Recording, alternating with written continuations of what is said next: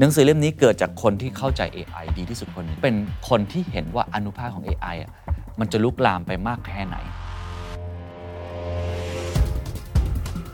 AI เนี่ยมันมี character ที่ต่างจากไฟฟ้ายังไง ต่างจากอินเทอร์เน็ตยังไงทำไมครั้งนี้จึงน่ากลัวกว่า เพราะมันเริ่มที่จะทำงานได้เอง มีอิสระมากขึ้น คิดเองทำเอง ตัดสินใจเอง ไม่มีเทคโนโลยีไหนเคยปลดปล่อยศักยภาพนี้ไปได้ สิ่งเหล่านั้นคือสิ่งที่เรียกว่า power คืออำนาจ มันเป็นการแพร่กระจายอำนาจอย่างรุนแรง ซึ่งเขาบอกว่ามนุษย์นั้นไม่ได้เตรียมพร้อมกับเรื่องนี้ This is the Standard Podcast. Eye opening for your ears. The secret sauce. สวัสดีครับ ผมเคนนักครินทร์และนี่คือ The Secret Sauce Podcast What's your secret? ซึนามิเทคโนโลยี มหาวิปโยค AI นี่คือหนังสือ AI แห่งยุคที่ผมคิดว่าทุกคนควรจะอ่าน ชะตากรรมของมนุษย์ในศตวรรษที่ 21 จะเป็นอย่างไร ทุกท่านครับ ผมพูดถึงเรื่องของ AI ปัญญาประดิษฐ์หรือ Biotech Synthetic Biology พวกการตัดต่อยีนพันธุกรรมของพวกเราเนี่ยมาหลายตอนนะครับ วันนี้อยากมาพูดอีกครั้งหนึ่งเพราะว่าไปอ่านหนังสือเล่มนี้มาครับ ในช่วงปีใหม่ The Coming Wave นะครับหนังสือเนี่ยมีคำโปรยบอกว่า Technology Power and the 21st Century's Greatest Dilemma ก็คือพูดถึงเทคโนโลยี พูดถึงอำนาจ แล้วก็พูดถึงความย้อนแย้งที่สุดของยุคศตวรรษที่ 21 หนังสือเล่มนี้น่าสนใจอย่างไร เอาแค่คนที่เขียนคำนิยมให้ หรือเป็นคนที่แนะนำก่อนนะครับ ไม่ว่าจะเป็นยูวัลนัวาฮรารีคนที่เขียนหนังสือเซเปียนนะครับบอกว่านี่คือหนังสือที่สำคัญอย่างยิ่ง ที่ทุกคนควรจะได้รับรู้บิลเกตส์นะครับก็แนะนำเช่นเดียวกันว่า นี่คือไกด์ที่ดีมากเลย ในการที่จะนาวิเกตหรือว่าสามารถที่จะเดินทางไปใน unprecedented times หรือว่าเวลาหรืออนาคตที่เราไม่เคยเห็นมันมาก่อน หรืออีกท่านหนึ่งก็คือคุณ Daniel Kahneman ผู้เขียนหนังสือ Thinking Fast and Slow ก็บอกว่าเต็มไปด้วยข้อมูลที่น่าสนใจนะครับมีเรื่องของข้อถกเถียงที่ควรค่าแก่การรับรู้ แล้วก็มีข้อสังเกตที่ค่อนข้างจะลึกซึ้ง เป็นการอ่านที่ดีมากๆเลยนะครับ หนังสือเล่มนี้เขียนโดยคุณมุสตาฟาซาลิแมนนะครับเขาเป็นใครทำไมถึงน่าสนใจ เพราะว่าหนังสือ AI เนี่ยมีเยอะมากเลย เขาเป็นคนที่ก่อตั้ง DeepMind ครับ DeepMind ก็เป็นบริษัทด้านปัญญาประดิษฐ์นะครับที่ก่อตั้งตั้งแต่ปี 2011 ย้อนกลับไป 10 กว่าปีที่แล้ว แล้วหลังจากนั้นก็โดน Google ซื้อกิจการไป หลายคนคงจะเคยเห็นการเล่นโกะนะครับ ที่หุ่นยนต์สามารถชนะมนุษย์ได้ นั่นแหละครับฝีมือของเขานะครับ และยังเป็น co-founder ของ Inflection AI อันนี้เป็นบริษัทที่คุณมุสตาฟาซุเลย์มานเนี่ยก่อตั้งร่วมกับคุณ Reid Hoffman Reid Hoffman ก็เป็นคนที่ทำ VC นะครับแล้วก็เป็นผู้ที่ทำ LinkedIn ก่อนที่จะขายไปเช่นเดียวกันเนี่ยภายหลังเนี่ยเปิดตัว chatbot ชื่อ Pi นะครับ Personal Intelligence ก็คล้ายๆกับ ChatGPT Bing หรือว่าพวก Bard ผมเคยเข้าไปใช้อยู่ อันนี้แบบไม่ได้ส่วนได้ส่วนเสียใดๆนะครับ เป็นแชทบอทที่สวยที่สุดครับ คือข้างในเนี่ยถือว่า UX UI สวยมากนะครับเนียนตาสุดๆเลย แต่ว่าสิ่งที่อยากจะมาเล่าในวันนี้ หนังสือเล่มนี้ต่างจากหนังสือ AI เล่มอื่นๆอย่างไร ผมไม่ได้ไม่ได้มาขายหนังสือนะครับ แต่จะมาเล่าเนื้อหาหนังสือที่ผมคิดว่ามันมีมีนัยยะแล้วเราไปอ่านเพิ่มเติมในรายละเอียด หนังสือเล่มนี้เกิดจากคนที่เข้าใจ AI ดีที่สุดคนหนึ่งก็คือเป็นคนที่อยู่ในจุดเริ่มต้นเลย แล้วเขาก็เป็นคนที่เห็นนะครับว่าอนุภาคของ AI อะมันจะลุกลามไปมากแค่ไหน ในหนังสือนี้เขาเขียนเลยว่า 10กว่าปีที่แล้วเคยพูดกันถึงเรื่องนี้ แล้วก็อิกนอกันไป เพราะว่ามองว่าคงไม่เกิดขึ้นในเร็ววัน คือคงไม่เกิด ChatGPT ไม่เกิด generative AI ที่จะมีผลกระทบต่อโลกในมุมอื่น ๆ แต่ปรากฏว่าพอช่วงโควิด แล้วก็หลังโควิดเป็นต้นมา เขาเห็นเลยว่าสิ่งที่เขาคาดการณ์นั้นผิดครับ ผิดก็คือว่ามันเติบโตอย่างก้าวกระโดด แล้วก็ทำให้เขาเนี่ยเกิดความสะพรึงกลัว แล้วก็มองว่า containment problem หรือว่าปัญหาในการจำกัดในการควบคุม ในการกดทับเจ้าเทคโนโลยีนี้อันไว้เนี่ยถือได้ว่าเป็นเรื่องที่ตอนนี้ทำได้ยากมาก อาจจะสายเกินไปแล้วด้วยซ้ำแต่ว่ามันสมควรที่เราจะสู้ต่อในเรื่องนี้ หนังสือเล่มนี้ก็เลยจะเล่าเรื่องเกี่ยวกับ AI นะครับแต่เป็น AI ในมุมมองของคนที่อยู่กับเทคโนโลยีมาอย่างยาวนานเขาจะเปรียบเทียบตั้งแต่มนุษย์ก่อไฟขึ้นมาเลย มนุษย์พบเจอกับล้อที่สามารถมีรถยนต์ได้ มนุษย์พบเจอกับไฟฟ้า มนุษย์พบเจอกับอินเทอร์เน็ต แล้วก็ยุคล่าสุดคือ AI แต่ละยุคแต่ละสมัยเนี่ย เทคโนโลยีเนี่ยเข้ามาเปลี่ยนแปลงชีวิตคนมากมาย เขาใช้คำว่า homo technology นะฮะภาษาอังกฤษเนี่ยมันก็คือมาจาก homo sapien นะ แต่ว่าเขาใช้คำอีกคำหนึ่งใช้ว่ามนุษย์เราเนี่ยมันเป็นเผ่าพันธุ์นะฮะเป็นเผ่าพันธุ์ที่เป็นเทคโนโลยีอย่างแท้จริงนะครับ homo technologicus อ่าและอันนี้แหละทำให้มุมมองของเขามันค่อนข้างกว้าง เพราะว่ามันมีเรื่องของประวัติศาสตร์ด้วย แล้วเขาก็จะเล่าไส้ในของมันว่า AI เนี่ยมันมี character ที่ต่างจากไฟฟ้ายังไง ต่างจากอินเทอร์เน็ตยังไง ต่างจากล้อรถยนต์ในอดีตอย่างไร ต่างจากแท่นพิมพ์กูเทนเบิร์กที่เป็นหนังสือแบบที่เฮวิทเคยเล่าเนี่ยอย่างไรทำไมครั้งนี้จึงน่ากลัวกว่า และครั้งนี้พวกเราต้องช่วยกันสู้ทุกคน เพราะนี่คือภัยคุกคามของมนุษย์มากที่สุด แล้วเขาก็จะเสนอแนวคิดด้วยนะครับ แม้ว่าในหนังสือเนี่ยพูดตามตรงเนี่ยจะค่อนข้างมีมุมมองที่ แง่ลบนิดนึงกับเรื่องของเทคโนโลยี ทั้งที่ตัวเขาเองนะเป็นคนที่มองแง่บวกกับเรื่องของโอกาสทางเทคโนโลยี แต่เมื่อคนเห็นว่าไอ้เจ้ายักษ์จินนี่เนี่ยที่ออกมาจากตะเกียงแล้วเนี่ยมันมีภัยมากกว่าที่คิดเนี่ยเขาก็เลยเสนอมุมมองต่างๆ มากมาย เดี๋ยวผมจะเล่าให้ฟังนะครับว่าในรายละเอียดเนี่ยมันเป็นอย่างไร ประโยคเปิดจากคุณมุสตาฟาก่อนนะครับเขามีคลิปสั้น ๆ ที่พูดถึงตัวหนังสือนี้ด้วย เขาบอก starting to crash around us is the new wave of technology centered on AI and synthetic biology คือเขาบอกว่าตอนเนี้ย new wave หรือว่าผมใช้คำว่ามวลมหาคลื่นนะมหาวิปโยคหรือว่าซึนามิเทคโนโลยีเนี่ยที่กำลังจะมาเปลี่ยนแปลงชีวิตของพวกเราเนี่ยมหาคลื่นมี 2 คลื่นด้วยกัน มาพร้อมกัน ก็คืออันแรกเรื่อง AI ปัญญาประดิษฐ์โดยเฉพาะ generative AI ที่มัน ครอบคลุมในทุกอุตสาหกรรม การใช้ชีวิตของพวกเราไปแล้ว อีกเทคโนโลยีหนึ่งนะครับซึ่งประเทศไทยอาจจะยังพูดไม่ค่อยมาก แต่ผมจะพยายามพูดมากกว่านี้ โดยจะมีคุณหมอเอิ้วชัชพลเกียรติขจรธาดามาช่วยกันพูดด้วย ในรายการเดอะซิกเก็ตซอรวมทั้งมีพอดแคสต์ใหม่ๆขึ้นมา ก็คือ synthetic biology ก็คือชีววิทยาสังเคราะห์ การที่เราสามารถตัดต่อ DNA ของเราได้ การที่เราสามารถที่จะทำให้ชีวิตของเรายืนยาวได้มากขึ้น การที่ใช้ biotech เนี่ย ไปในอุตสาหกรรมอาหารทำให้ผลผลิตของข้าวโพดดีขึ้น โดยที่ไม่ทำร้ายโลก ลักษณะแบบนี้เป็นต้นเนี่ยทำให้เราเป็น superhuman ได้ เขาบอกว่าคือ 2 เทคโนโลยี this wave is unleashing the power of two universal foundation คือมันเกิด foundation ใหม่ เกิดพื้นฐานใหม่ของเทคโนโลยี a wave of nothing less than intelligence and life itself คือเป็นพลังสองพลัง พลังแห่งปัญญา และพลังแห่งชีวิต โอ้โห แค่มีสองอย่างนี้เนี่ยโลกเปลี่ยน ไปตลอดกาลเลยนะครับ เหตุที่เป็นเช่นนี้เพราะอะไรเขาบอกว่าคลื่นแห่งเทคโนโลยีนี้จะทำให้มนุษยชาติสามารถสร้างความมั่งคั่ง อย่างที่ไม่เคยมีมาก่อน ปลดล็อกความก้าวหน้าของวิทยาการทางการแพทย์ รวมถึงทลายกำแพง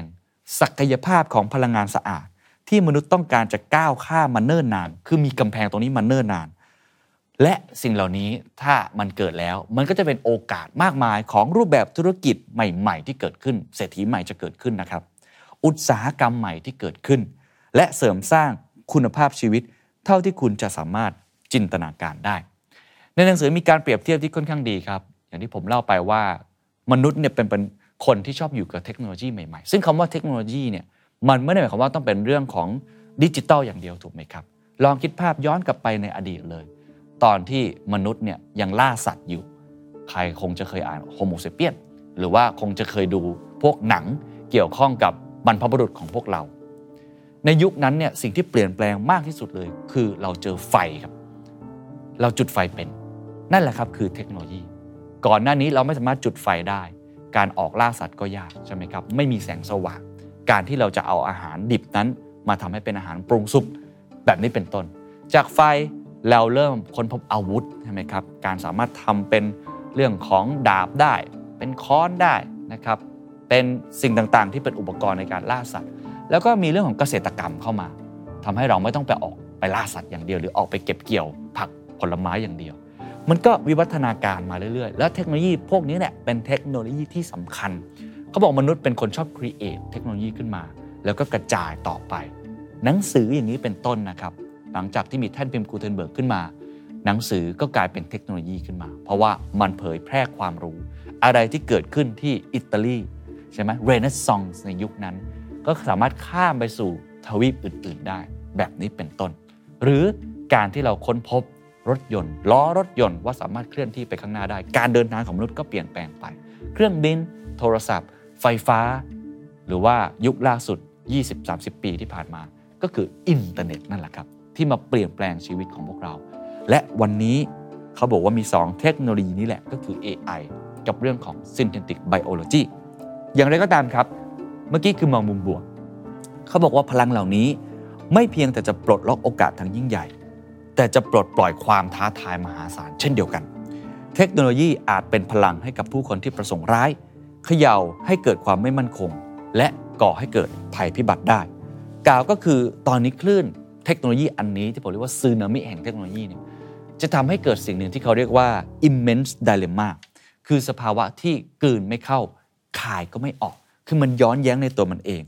และสิ่งเหล่านี้แหละครับ สภาวะนี้เขาบอกว่ามันจะกำหนดศตวรรษข้างหน้าของมนุษย์ และจะกระทบอนาคตของพวกเรา แล้วก็เป็นคลื่นที่มีทั้งโอกาสและความท้าทาย ทีนี้อย่างที่ผมเล่าไปว่าคลื่นเทคโนโลยีนี้ไม่ใช่เรื่องใหม่ มนุษย์เจอกับคลื่นเทคโนโลยีมาในทุกยุคทุกสมัยคำถามก็คือ คลื่นนี้พิเศษกว่าคลื่นในอดีตอย่างไร อะไรคือ character หลังจากมนุษย์รู้จักไฟเครื่องจักรไอน้ำเครื่องยนต์สันดาปการเขียนภาษาอินเทอร์เน็ต เครื่องมืออย่างหินมาใช้เรื่องของ AI modelเขาบอกที่ผ่านมาเนี่ยความต้องการที่จะวิวัฒนาการของชีวิตของพวกเราเนี่ยเยอะนะอยากดีขึ้นสะดวกขึ้นง่ายขึ้นถูกลง และนำมาซึ่งการทดลองการทำซ้ำการใช้งานการเติบโตการปรับตัว ทั้งหมดนี้คือธรรมชาติของวิวัฒนาการ ซึ่งโดยปกติแล้วเมื่อเราพูดถึงเทคโนโลยี ความท้าทายของเทคโนโลยีนั้นจะขึ้นอยู่กับปัจจัย 2 ประการ ก็คือการสร้าง ก็คือ creating และการปลดปล่อยพลังหรือว่า unleashing ทว่าคลื่นเทคโนโลยีในวันนี้มีความพิเศษกว่าในอดีต เพราะอะไรครับ เพราะความท้าทายไม่ได้ขึ้นอยู่กับ 2 ปัจจัยข้างต้น คือไม่ได้ขึ้นอยู่กับการสร้าง และการปลดปล่อยพลัง แต่ขึ้นอยู่กับสิ่งที่เรียกว่า การควบคุมพลังที่ถูกปล่อยออกมา ภาษาอังกฤษคือ containing technologies unleash power เพื่อให้มนุษย์นั้นยังแน่ใจได้ว่าคลื่นลูกนี้จะยังอยู่กับเรา สนับสนุนเราส่งเสริมเราสร้างผลกระทบเชิงบวกกับเรา ไม่ใช่ว่าการเป็นคลื่นสึนามิที่ฆ่าชีวิตของพวกเรา แล้วเขาบอกว่าตอนนี้มนุษย์กับเรื่อง AI เราสูญเสียความสามารถในการควบคุมเป็นที่เรียบร้อยแล้ว เพราะมันปล่อยออกมาแล้ว เขาเรียกสิ่งนี้ว่า containment problems ปัญหาในการควบคุม เขาบอกเป็นปัญหาที่จัดการยาก ทั้งการตรวจสอบและการควบคุมผลกระทบที่ไม่ตั้งใจให้เกิดขึ้น โดยการที่เราจะจัดการกับปัญหาเหล่านี้ได้ เราต้องมีความสามารถเหล่านี้ครับ 1. เราต้องติดตามมันได้คือ monitor 2. เราต้อง control มันได้ก็คือสามารถควบคุม 3. คือ limit คือจำกัด ติดตามควบคุมจำกัด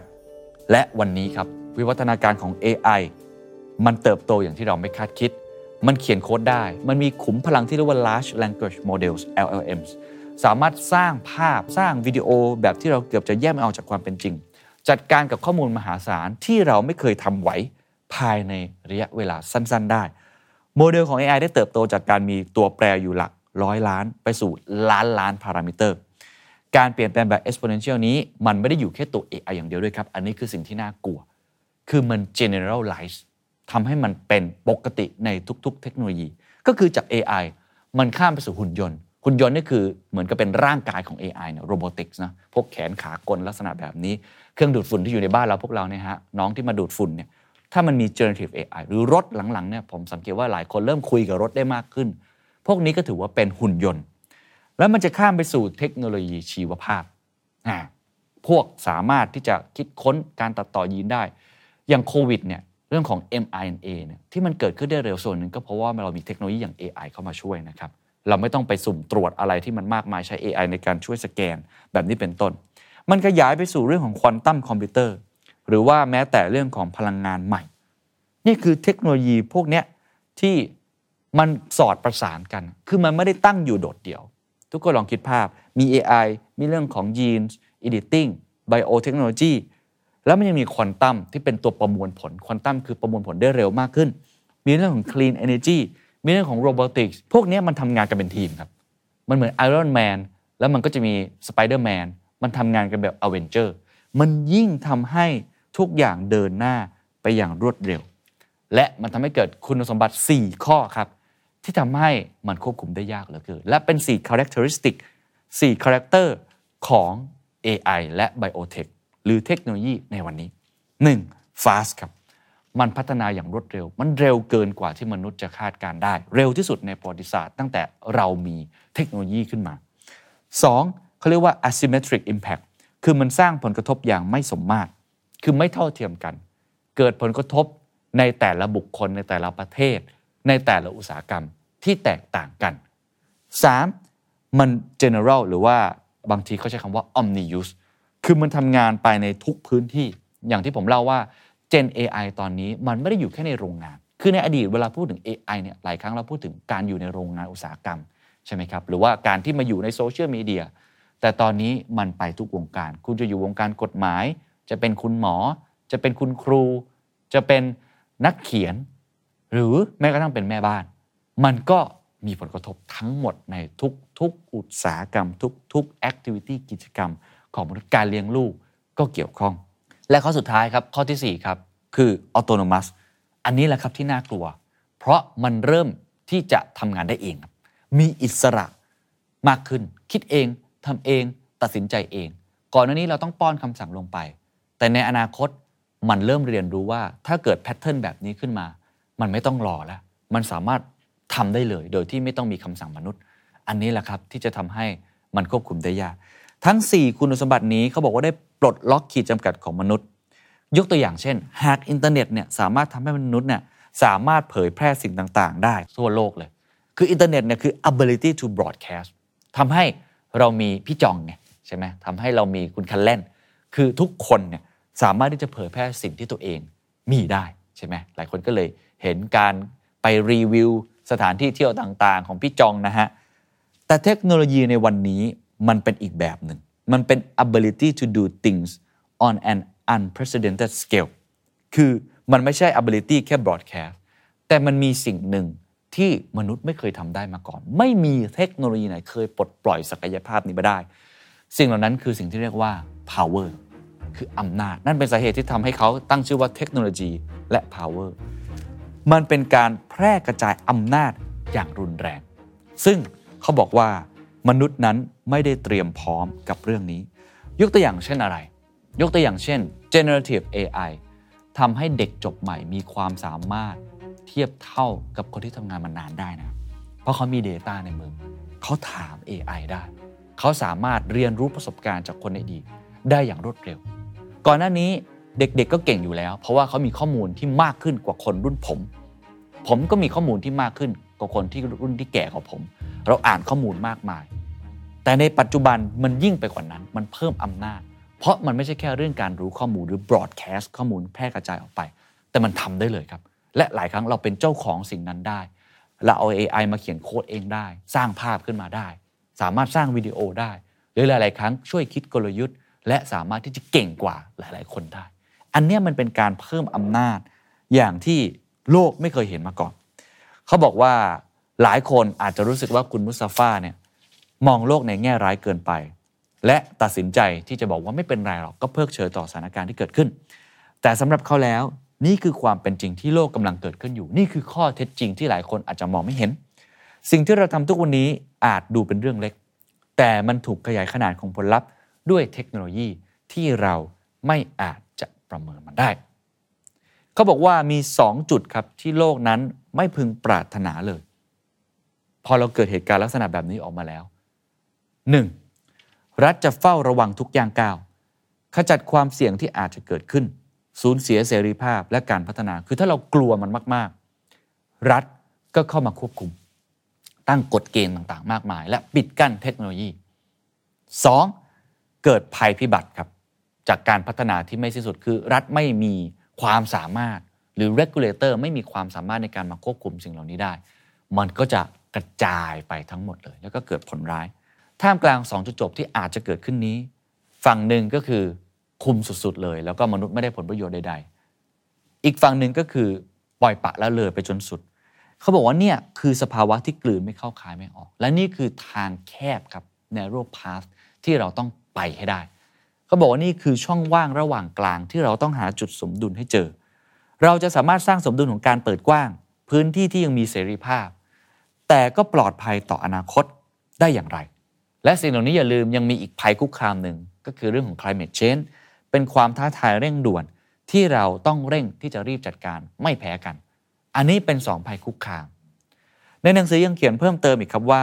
สิ่งที่ทำให้มันยากที่จะควบคุม เขาเรียกว่า unstoppable incentive คือมันมี incentive ที่โลกยุคนี้มันเพิ่งเกิดขึ้นอะอดีตไม่มีนะครับ ยุคที่เกิดรถยนต์ไม่มี incentive แบบนี้ ยุคที่เกิดอินเทอร์เน็ตอาจจะยังไม่มี incentive ลักษณะแบบนี้ก็บอกมันมีแรงจูงใจ 5 ประการที่ทำให้มันยากมาก ๆ เลย ที่จะหยุดยั้งเทคโนโลยีนี้ได้ 1. the arm race the arm race คืออะไร คือเราทะเลาะกันครับสหรัฐกับจีนทะเลาะกัน ต่างคนต่างแย่งเซมิคอนดักเตอร์ใช่ไหมต่างคนต่างแย่งเรื่องของชิป จุดยุทธศาสตร์ต่างๆ ต่างคนต่างอย่างสร้าง AI ขึ้นมาเป็นของตัวเอง Clean Energy เป็นของตัวเอง การแข่งขันเหล่านี้มันไม่เกิดผลดี เพราะว่ามันทำให้เราควบคุมได้ยาก ต่างคนก็จะต่างพัฒนาไปเรื่อยๆ แล้วก็ทะเลาะกันด้วย 2 คือ openness ครับ openness เนี่ยในโควิดเห็นภาพชัดเลย ข้อดีของมันก็คือสมมุติว่าเราเจอว่าต้นตอของโควิดคืออะไรเนี่ยแป๊บเดียวครับทุกห้องแลบทั่วโลกเอาไปทดลองเพื่อหาวัคซีนได้เลย ซึ่งในอดีตไม่เคยเกิดขึ้นนะครับ เพราะมันมีเทคโนโลยีมากมาย การสื่อสารด้วยก็ช่วย openness อันนี้ทำให้ทุกคนสามารถเข้าถึงแหล่งข้อมูล open source ของ AI แล้วทุกคนก็สามารถเอาไปสร้างในรูปแบบของตัวเอง อาจจะสร้างเป็นสิ่งที่เกิดอันตรายก็เป็นไปได้ถูกไหมมันไม่เหมือนนิวเคลียร์นิวเคลียร์อย่างเงี้ยมันเป็นเทคโนโลยีหนึ่งที่เกิดขึ้นมาแล้ว แต่มันไม่แพร่กระจาย เพราะมันไม่ openness ทุกคนต้องควบคุมเพราะทุกคนเห็นความเสี่ยงของมัน และเคยเกิดผลเสีย แต่ AI มันไม่ได้เป็นแบบนิวเคลียร์ครับที่ระเบิดมาแล้วมันฆ่าชีวิตคน แต่มันยังมีประโยชน์ของมัน และมันเปิดกว้างมาก 3 คือ financial gain ครับ อันนี้แหละครับที่หลายคนพูดถึง และบริษัทเทคโนโลยีก็กำลังเจอกับสภาวะแบบนี้คือ รู้แหละว่ามันอันตราย คือถ้าทำได้ชนะเลยถูกไหมฮะโอกาสมากมายเกิดขึ้น เราเห็นเรื่องของ ChatGPT Store แล้วนะครับ เหมือน App Store เลย คนเอาไอ้เจ้าเนี่ย generative AI ไปทำใน use case ต่างๆ ได้ บางคนอาจจะเอาไปคิดไปทำเรื่องของการจัดพอดแคสต์แบบผมก็ได้ use case ต่างๆ มีมากมาย ตรงเนี้ย ทำให้ทุกคนแข่งขันกัน เพราะมันมีเงินรออยู่ มันทำให้มันควบคุมได้ยาก เพราะว่ามันมี incentive รออยู่ นักลงทุนตอนนี้ก็เทเงินลงมาถูกไหมครับกองทุนต่างๆ มากมาย มันก็จะทำให้ตรงนี้พัฒนาขึ้นไปอย่างรวดเร็วอีก4ครับคือ global challenges ก็คือมันมีภัยคุกคามอื่นๆ เช่นสิ่งแวดล้อมเหล่านี้มันทำให้เราไม่อยากหยุดที่จะพัฒนามัน เพราะ AI ก็เข้าไปช่วยเรื่องของสิ่งแวดล้อมได้ในหลาย ๆ มุมนะครับ การที่เราจะดูเรื่องของอากาศได้ เราต้องเอา AI มา detect เข้ามาช่วย การที่จะเราจะรู้ได้ว่าเกษตรกรรมเนี่ยปล่อยก๊าซมีเทนเป็นอย่างไรจะควบคุมมันอย่างไร เราต้องใช้ AI ใช่ไหมใช้เรื่องของดาวเทียม มันมีเรื่องราวเหล่านี้ใช้ AI เข้ามาปลดล็อกมากมาย เพราะฉะนั้นยังมีความท้าทายอื่นที่ทำให้เราต้องพัฒนามัน และอันที่5ครับเป็นสิ่งหนึ่งที่ผมคิดว่าคงเป็นอินไซต์ที่คุณมุสตาฟาเห็นแหละเพราะเรื่องเหล่านี้เราไม่รู้คืออีโก้ครับเขาบอกเป็นอีโก้ของนักวิจัย นักวิจัยเองก็อยากจะค้นพบทฤษฎีใหม่ ๆ ค้นพบเรื่องของปรากฏการณ์ใหม่ ๆ เพื่อสามารถที่ทำให้เขานั้น เป็นที่ยอมรับได้ฉะนั้นทุกคนก็จะแข่งกันพัฒนา มองมุมหนึงนี่คือแรงจูงใจที่ดีทำให้เทคโนโลยีพัฒนา แต่มองอีกมุมหนึ่งก็คือ unstoppable incentive ที่ทำให้เราไม่สามารถที่จะหยุดยั้งเทคโนโลยีนี้ได้ 5 อันนี้มันองค์ประกอบทำให้มันเทคโนโลยีจะพุ่งขึ้นไปมากขึ้นเรื่อยๆ อีกเรื่องหนึ่งครับพอพูดถึงเรื่องของภาครัฐเมื่อสักครู่นี้แล้วเขาบอกความยากอีกอย่างหนึ่งเขาเรียกว่า the great bargain เขาบอกว่าตอนนี้รัฐที่ปกติเป็นคนควบคุม เช่น เรื่องรถยนต์สมมติเรามีรถยนต์ขึ้นมา ก็กฎจราจรก็มาใช่ไหมกฎเรื่องของการปล่อยไอเสียรถยนต์รัฐก็เข้ามาควบคุม มีอินเทอร์เน็ตอะอย่างน้อยก็มีกฎหมายเรื่องอินเทอร์เน็ตซึ่งจริงๆก็ต้องบอก 10 20 ปีที่ผ่านมาทำได้ทำได้ไม่ดีเลยนะเกิดเฟกนิวเกิดขึ้นมาก แล้วก็แต่ละรัฐเนี่ยเรียกว่าอ่อนเปลี้ยนะเพลียแรงในการไปควบคุมพวกเทคโนโลยีเหล่านี้ แต่ตอนนี้จะยิ่งร้ายแรงไปมากกว่านั้น ที่ทำให้ AI หรือว่าพวกเอ่อ synthetic biology เนี่ยมันมันยากที่จะควบคุม เพราะรัฐไม่มีพลังมากพอเขาบอกมี 4 ข้อด้วยกัน 1. New form of attack คือ fake news deep fake misinformation พวกนี้ผมว่ารัฐตามทันได้ยากมาก ๆ เพราะมันเกิดขึ้นทุกวัน เอาง่าย ๆ ครับ เรื่องของ call center ผมได้ยินว่าต่อวันเนี่ยมีคนร้องเรียนเรื่อง call center เป็นหลักล้านๆเลยนะ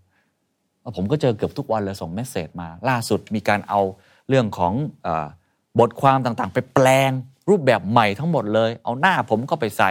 แล้วก็เปลี่ยนคำพูดพาดหัวเอง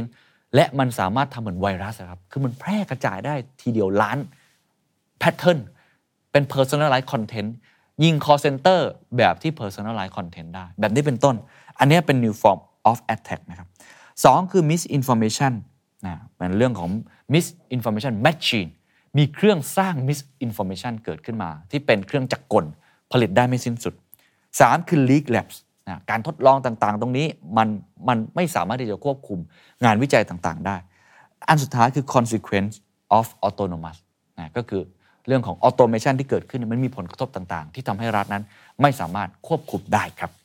ผมเล่ามาทั้งหมดเนี่ยโอ้โหฟังดูแล้วนี่มันมีแต่เรื่องไม่ดีเต็มไปหมดเลยใช่ไหมครับ แล้วผมคิดว่าหนังสือเล่มนี้เหตุผลที่มันสำคัญ และผมอยากจะมาเล่าให้กับทุกท่านฟัง เพราะว่ามันยากจริง ๆ และมันเป็นภัยคุกคามที่หลายคนอาจจะยังมองไม่ทะลุปุโปร่งแต่ว่าคนเขียนหนังสือเล่มนี้เนี่ยเขามองเห็น และเมื่อมองเห็นแล้วเราจะทำมันอย่างไร ในช่วงท้ายของหนังสือครับเขาก็เลยเสนอนะครับเรียกว่า 10 ข้อเหมือนเป็นโปรแกรม 10 ชั้น ที่จะช่วยให้เราสามารถหาสมดุลได้ แม้แต่ตัวเขาเองเขาบอกเขาก็ไม่รู้เหมือนกันว่าต้องทำอย่างไร แต่ว่านี่คือ building blocks ที่เราต้องสร้างใน 10 ข้อนี้ให้ได้ มีอะไรบ้าง 1. เขาเรียกว่า safety measures คือมาตรฐานความปลอดภัย หรือเป็น built into the tools themselves เพื่อให้มั่นใจได้ว่าเรามีผลลัพธ์ที่ปลอดภัย คือมี standard สร้าง standard ขึ้นมา เป็นเหมือน ISO อะไรแบบนั้นนะครับมอกอย่างนั้นออยอย่างนั้นนะเราต้องสร้าง standard มาตรฐานเรื่องความปลอดภัยให้ได้ ซึ่งตอนนี้ต้องยอมรับว่ายังไม่มีนะแล้วก็ผมเห็นทั่วโลกมีการจัดงาน AI Summit ครั้งแรกของโลกไปแล้วนะครับจัดในประเทศอังกฤษนะครับสหรัฐอาณาจักรริชิสุนักเนี่ยเป็นเจ้าภาพเลย แล้วมาเองอีลอนมัสมา แล้วก็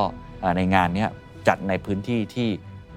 อินิกมาหรือว่าการค้นพบเรื่องของอคอมพิวเตอร์ในยุคนั้นในอดีตนะครับก็ทั่วโลกกำลังพยายามทำตรงนี้อยู่ 2 คือต้องมี audit mechanisms นะมีระบบตรวจสอบก็เหมือนทุกที่แหละครับเวลาเราทำอะไรใหม่ๆ มันต้องมี audit คือมีคนที่ทำงานด้านนี้โดยตรง แล้วก็ระบบเนี่ยเปิดให้สามารถ audit ได้นะครับเป็นกลไกที่ audit ได้ มี transparency ก็คือมีความโปร่งใสและ accountability คือคิดบัญชีได้ ถ้าเกิดมันผิดหรือมันถูก สามารถที่จะรับผิดชอบต่อเรื่องนี้ได้ 3เขาใช้คำว่า choke point อันนี้อาจจะเป็นมุมบวกในหนังสือครับ choke point ก็คือเหมือนเราเป็นจุดคอขวดอะมีจุดที่มันกระจุกอยู่ เช่น ตอนนี้พูดถึง semiconductor พูดถึงบริษัทอะไรครับ ก็ TSMC ใช่ไหมหรือว่าบางบริษัทอื่น ๆ ที่อาจจะมีเทคโนโลยีที่แตกต่างกัน มันมีจุดโชคพอยต์อยู่ คือจุดที่มันยังไม่สามารถแพร่กระจายได้ บางคนอาจจะเป็นข้อจำกัดนะแร่แร่เอิร์ธแร่ธาตุต่าง ๆ เนี่ย แต่อย่างน้อยก็บอกว่ามันช่วยยืดอายุเวลาให้กับ regulators แล้วก็เทคโนโลยีต่างๆ ที่เราค่อยๆ มาควบคุม หรือเราไปพูดคุยกับคนที่เป็นคอขวด เพื่อค่อยๆ สร้างมาตรฐานขึ้นมาได้ 4. ครับ who build technology need to responsible and committed makers อันนี้เขาบอกว่าใครที่เป็นคนสร้างเทคโนโลยี เช่น OpenAI คุณแซมอัลท์แมนอย่างนี้เป็นต้นเนี่ยสัตยานาเดล่านะครับซันดาร์พิชัย คนที่คิดค้นเทคโนโลยีเหล่านี้ จะต้องทำให้ตัวเองกลายเป็นนักวิจารณ์ อ่าเขาใช้คำนี้ คือปกติ maker เนี่ยเขาก็เป็น maker เขาก็สร้างไปนะเขาไม่ได้คิดว่ารถยนต์ที่เขาสร้างมา มันจะไปชนใครใช่ไหมฮะหลาย ๆ ครั้งเนี่ยเราสร้างมาโดยเราลืมคำนึงถึงเรื่องนี้ ซึ่งคนที่โดนเรื่องนี้เยอะมาก ๆ ก็คือมาร์คซักเกอร์เบิร์กแล้วผมเชื่อว่า 10 กว่าปีที่ผ่านมามาร์คซักเกอร์เบิร์กไม่ได้คิดเรื่องนี้เป็น priority จนในระยะหลัง ๆ เนี่ยโดนสอบสวนเรื่องนี้ค่อนข้างเยอะ แล้วก็คิดเรื่อง community standard เรื่องเหล่านี้มากขึ้น แต่ว่าก็โดนปรับไปค่อนข้างเยอะแล้ว คือเขาไม่ได้คิดเรื่องพวกนี้ ในหนังสือเลยบอกว่าตอนนี้ไม่ได้แล้ว เมื่อคุณคิดเทคโนโลยีอะไรใหม่เนี่ยคุณต้องเป็นนักวิจารณ์เลยทันที คุณคุณต้องสวมหมวกอีกหมวกหนึ่งทันทีเลย ว่าสิ่งเหล่านี้อาจจะเกิดผลเสียอะไร เปลี่ยนจาก maker กลายเป็น critic ให้ได้นะครับเป็นคนที่วิจารณ์ให้ได้ ข้อ 5 ครับ organizational company level having the right incentives ก็คือองค์กรเนี่ยก็จะต้องมี incentive ที่เหมาะสม อย่างที่เมื่อกี้เราคุยกันว่า องค์กรพอทำอะไรเราอยากได้กำไรอยากได้เยอะๆใช่ไหมตอนนี้ไม่ได้แล้วต้องมี purpose มีเป้าประสงค์ทางสังคม เพื่อทำให้เขาคำนึง และมี incentive ที่เหมาะสม มีเรื่องของระบบ ESG เข้ามา track ทำให้เราสามารถมองได้ว่าบริษัทนี้มีเป้าหมาย หรือว่ามีการดำเนินงานที่จะไม่เกิดผลเสีย 6. regulation ครับเขาบอก government will have to license these technologies แล้วก็มา involve ในทุกๆ level ทุกๆ stage every stage of creation and deployment อันนี้อาจจะยากนิดนึงนะเพราะว่ารัฐบางทีอาจตามไม่ทัน แต่ว่าเขาอย่างน้อยอรัฐต้องมีความรู้ต้องมีความเข้าใจ ก็คือต้องเป็นเทคโนโลยีไม่แตกต่างจากคนที่ทำอยู่ในภาคเอกชน ต้องเข้าใจและสามารถที่จะมองข้ามช็อตได้ว่าเทคโนโลยีนี้จะมีผลเสียยังไง ในทุกๆ stage เข้าไปดูแล แต่คงไม่ได้เข้าไปควบคุมหรือจำกัด แล้วทำให้มันเป็นหมันไม่เกิดนะคงต้องค่อยๆ คุยกัน อันที่ 7 ครับ international treaties อันนี้ก็พูดถึง global institution ต้องมีเรื่องใหม่ครับ new global institution ระหว่างประเทศ กับรัฐบาล จะต้องมีพันธมิตรเกิดขึ้นรูปแบบใหม่ๆในอดีตตั้งแต่ยุคสงครามโลก ครั้งที่ 2 เป็นต้นมาใช่ไหมครับ เรามี UN เรามี WHO เรามีองค์กรระหว่างประเทศ OECD ต่างๆ มากมาย IMF พวกนี้เกิดขึ้น เพราะว่ามันมีปัญหา มันมีภัยคุกคามที่แตกต่างกัน ในยุคนี้เขาบอกว่ามันถึงเวลาแล้วที่เราต้องมี international treaties ขึ้นมา เหมือนที่เรามีเรื่องของ SDG goal แล้วทำกันเป็น UN ทั้งหมดเลยเนี่ย จริงๆ แล้วเรื่องเทคโนโลยีตรงนี้ก็จำเป็นต้องมีหน่วยงานระหว่างประเทศเกิดขึ้น เพราะมันต้องอาทำงานร่วมกันนะครับ AI มันไม่เลือกชาตินะ8 culture ครับ อันนี้สำคัญแล้วผมคิดว่าอันนี้ประเทศไทยก็ทำได้ ก็คือเราต้องมีหลักการนะครับหรือว่ามีระบบนิเวศ หรือสร้างวัฒนธรรมที่คนตื่นรู้ อย่างยุคปัจจุบันเนี้ยยกตัวอย่างเช่น call center ผมเห็นหลาย ๆ คนบอกว่าบางคนเนี่ยคือเขาไม่ได้มีความตระหนักรู้ หรือเขาไม่ได้เห็นว่า สิ่งเหล่านี้มันอันตราย ไม่มีภูมิคุ้มกัน โดนยิง Line ad มานิดเดียวเนี่ยเชื่อเลยโอนเงินไปเลย ไม่ได้มีเรียกว่าภูมิต้านทานในตัวเอง ในการกรองว่าสิ่งเหล่านี้มันถูกต้องหรือผิด fake news แบบนี้เป็นต้นเนี่ยไม่รู้เราต้องเช็คซอสก่อนนะ แชร์ในไลน์อาม่าเนี่ยมันอาจจะไม่ถูกต้องนะ พวกนี้มันต้องสร้างเป็นวัฒนธรรมเป็น culture ซึ่งอันนี้สังคมหรือว่าการศึกษาเนี่ยมีส่วนอย่างนี้หรือสื่ออย่างผมก็มีส่วนนั่นเป็นเหตุผลที่ผมอยากจะเล่าเรื่องนี้ด้วยในวันนี้นะครับ ก็ควรจะฝังไว้ในการศึกษาของเด็กๆด้วยซ้ำเนาะ